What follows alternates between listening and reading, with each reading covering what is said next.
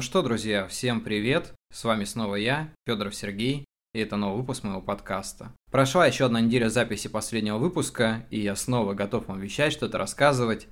Давайте не будем тянуть и, пожалуй, начнем.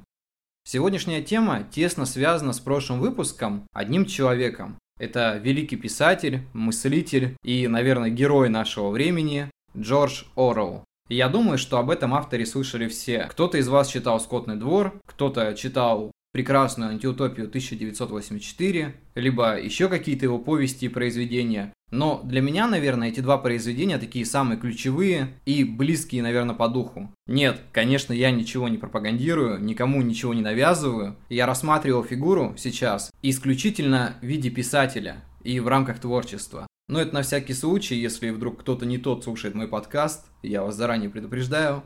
И знаете, с чего хочется начать? С того, что Орел оставил нам пять правил для писателей, точнее поделился своими какими-то размышлениями, для того, чтобы люди правильно понимали, как вести свое творчество. Но мы не будем забегать вперед и, пожалуй, начнем сначала его эссе, буквально пройдемся по пару строчкам, которые мне очень понравились, зацепили и мне хочется с вами ими поделиться. Сейчас я прочту вам небольшую выдержку из его эссе. Лет с пяти или шести я знал, когда вырасту, буду писателем. С 17 до 24 я пытался отказаться от этой идеи, вполне осознавая, что насилую свою природу, и рано или поздно мне придется угомониться и начать писать книги. Лично для меня этот первый абзац стал довольно близким по духу и ключевым, потому что часто бывает такое, что ты вроде хочешь быть писателем, начинаешь что-то делать, потом забрасываешь, что-то тебя уводит, ты отказываешься от этой мысли. Но все равно жизнь тебя настигает, и если в тебе есть творческий потенциал, если в тебе есть желание писать, то рано или поздно это случится с тобой, хочешь ты этого или нет.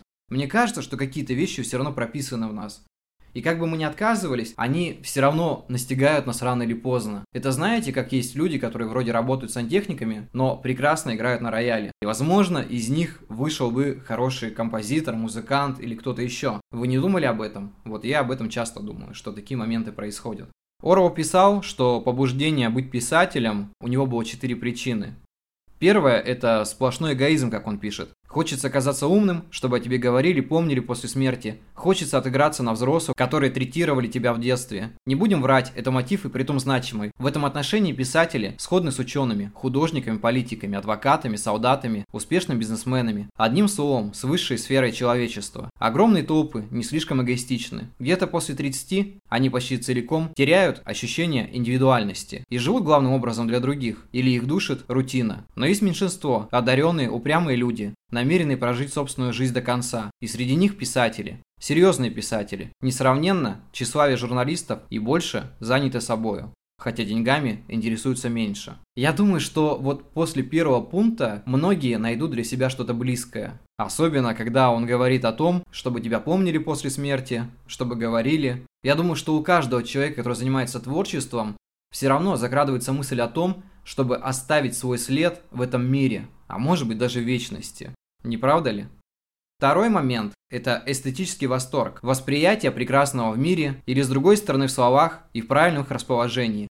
Удовольствие от влияния одного звука на другой, от плотности хорошей прозы или ритма хорошего рассказа. Желание поделиться опытом. Он кажется ценным и недопустимо его потерять. Эстетический мотив у множества писателей очень вял. Но даже у памфлеиста или автора учебников имеются необъяснимо привлекательные, любимые словечки и фразы. Или, например, жесткие предпочтения, касающиеся оформления, ширины полей и так далее. Выше уровня железнодорожного указателя не бывает книг, абсолютно лишенных эстетической составляющей. Тут я думаю, что даже добавлять ничего не надо, потому что и так понятно, у каждого человека, который пишет книги или занимается каким-то творчеством, есть восприятие этого мира. То есть свое какое-то особенное восприятие, вещи, которые он использует для творчества, окружающее, какие-то эмоции, взгляды на мир и так далее. Третий мотив – это исторический порыв, желание увидеть вещи, как они есть, обнаружить правду и сохранить для потомства. Я бы хотел сказать от себя, что история постоянно переписывается. Так или иначе, в разные столетия учебники выглядят так, как кому-то это выгодно. Мы замечаем, что в каких-то странах или в какой-то стране или где-то еще, в частых случаях история написана по-разному. И когда разные люди с разных мест сталкиваются и общаются об этом, то тут возникает момент, что нас учили одному, их учили другому, и такое, знаете, противостояние взглядов начинается, я бы так сказал. Поэтому я всегда советую людям, которые хотят изучать историю, изучайте их на основе документов. Не только так, как вам это говорят в школе или где-то еще, Нужно копаться в истине, уметь анализировать и правильно смотреть на вещи. И тогда, возможно, в вашей жизни поменяется что-то, и вы увидите истинную правду. Хотя в частых случаях мы привыкли воспринимать, что истин много. Четвертый момент, он немножко мне чужд, но при этом он имеет место быть. Орвел пишет, что он преследует политические цели. Слово «политические»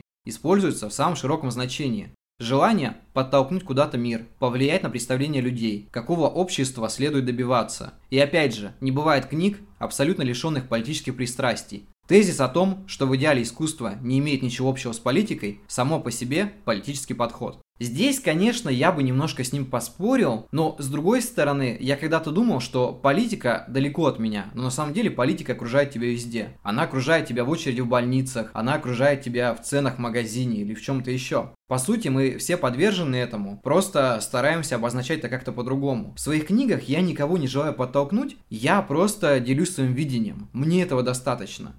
У Орова, конечно, был немножко другой путь, и у него действительно получилось как-то войти в сознание людей и показать на примере своей книги проблемы в обществе, которые, наверное, в его года никто не хотел замечать. Но я считаю, что любое мнение, оно имеет место быть. В любом случае, так или иначе, когда ты пишешь антиутопию, ты тесно связан с историей какого-то выдуманного государства, и, соответственно, в нем есть все равно какие-то политические действия, так или иначе. Но я еще раз повторюсь, что мой подкаст не о политике. Хотя мы рассматриваем такого человека, который находился где-то возле этого, очень близко, но никак не внутри. И последнее он пишет, что все писатели тщеславны, себелюбивы и ленивы, а за всеми их мотивами прячется тайна. Написание книги – чудовищное, изматывающее усилие, вроде тяжелого припадка, мучительной болезни. На такое никогда не пойдешь, если не подталкивает какой-то демон. Его невозможно понять, и сопротивляться ему невозможно. Может этот демон – тот же инстинкт, что заставляет ребенка воплями требовать внимания. И все же, нельзя написать ничего читабельного, если изо всех сил не подавляешь собственную индивидуальность. Хорошая проза подобна оконному стеклу. Как мы видим, последняя фраза олицетворяет весь абзац. И в этом есть что-то прекрасное. На самом деле это правда, что проза подобна оконному стеклу. И я думаю, что вы понимаете почему. Что мне не нужно здесь разжевывать и что-то объяснять.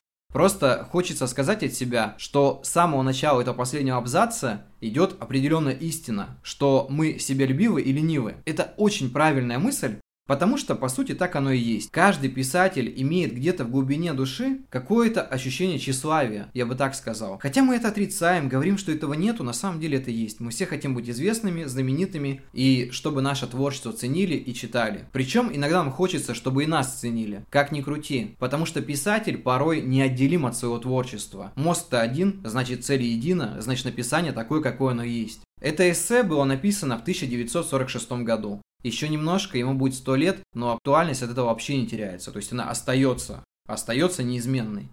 Знаете, я так подумал, что этот выпуск будет разделен на две части.